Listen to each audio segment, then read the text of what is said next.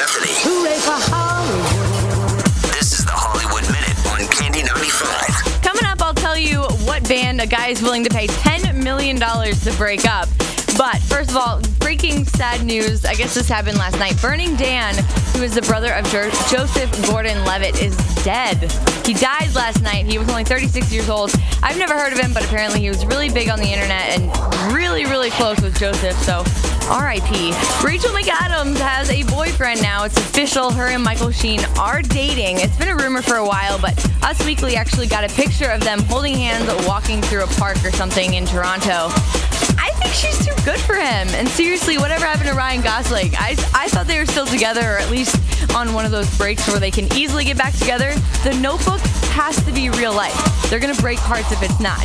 The U.S. State Department, one of uh, one of their clerks, has been indicted. She's been stealing a bunch of identification information on multiple celebrities, but Ali Lohan, Lindsay Lohan's little sister, got a death threat, and they're assuming it has ties with this lady or clerk, whatever, stealing all this information. So, I'm assuming, or I know, the U.S. State Department is going to take care of that. But that's kind of scary, getting all of their information.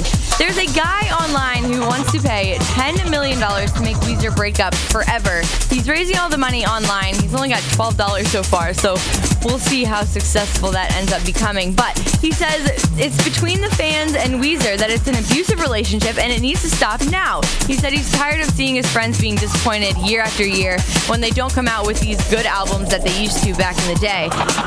They aren't coming out with anything good, so I guess it's a good excuse, but $10 million, I don't know if that's enough.